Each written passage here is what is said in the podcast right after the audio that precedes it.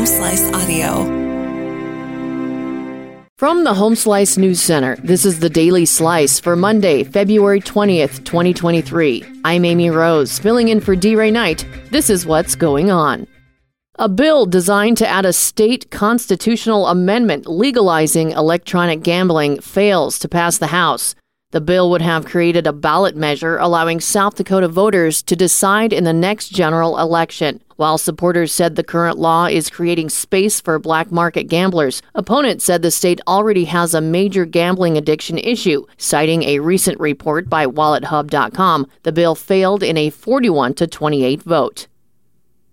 At a Cracker Barrel in Piedmont Saturday, House Bill 1075 was discussed, addressing the next steps in reducing the sales tax on food. Kevin Phillips has more.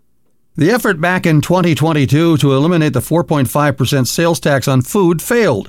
During her campaign for re-election, Governor Kristi Noem promised to support removing the sales tax on food and to focus on other tax cuts. Dean Wink, senator from District 29, says the governor's proposal is to take sales tax off food, which would reduce revenue by about $102 million. South Dakota is one of the three states in the nation to fully tax food. State Representative Mary Fitzgerald, who introduced the bill, says that eliminating this tax will make it easier for South Dakota families to make ends meet.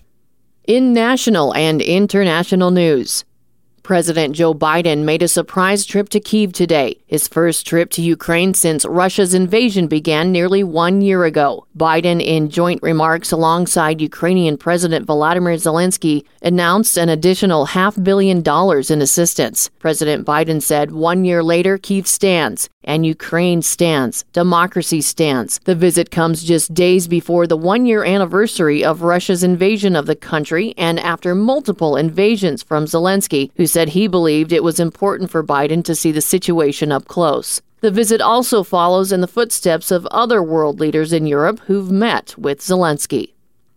Residents in East Palestine, Ohio are expressing their anxiety and health concerns after a train carrying hazardous materials derailed there earlier this month. Kevin Phillips has the latest details. While officials have repeatedly sought to assure residents that the water and air in the community are safe, residents have been reporting rashes, nausea, and headaches. This comes after vinyl chloride was released from the train following the derailment, a chemical that has the potential to kill at high levels and increase cancer risk. The state now plans to open a health clinic in East Palestine on Tuesday for residents concerned about possible symptoms. The Biden administration announced it deployed experts to assess what dangers remain in the area after Ohio Governor Mike DeWine requested medical teams from the CDC and the U.S. Department of Health.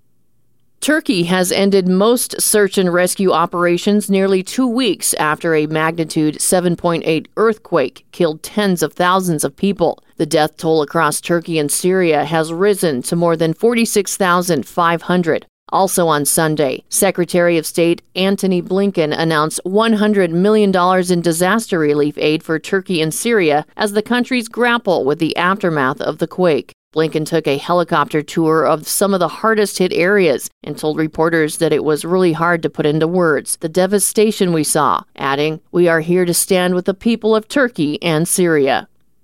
Your weather forecast from the Home Slice Weather Center. Today, windy with a rain and snow mixture, a high of 43. Tomorrow night through Wednesday night, we have a winter weather storm watch with blowing snow. That was your Daily Slice for Monday, February 20th, 2023. The Daily Slice is a production of Home Slice Media Group, hosted by Amy Rose with Kevin Phillips.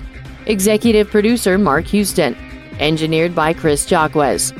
I'm Amy Rose. Have a great day.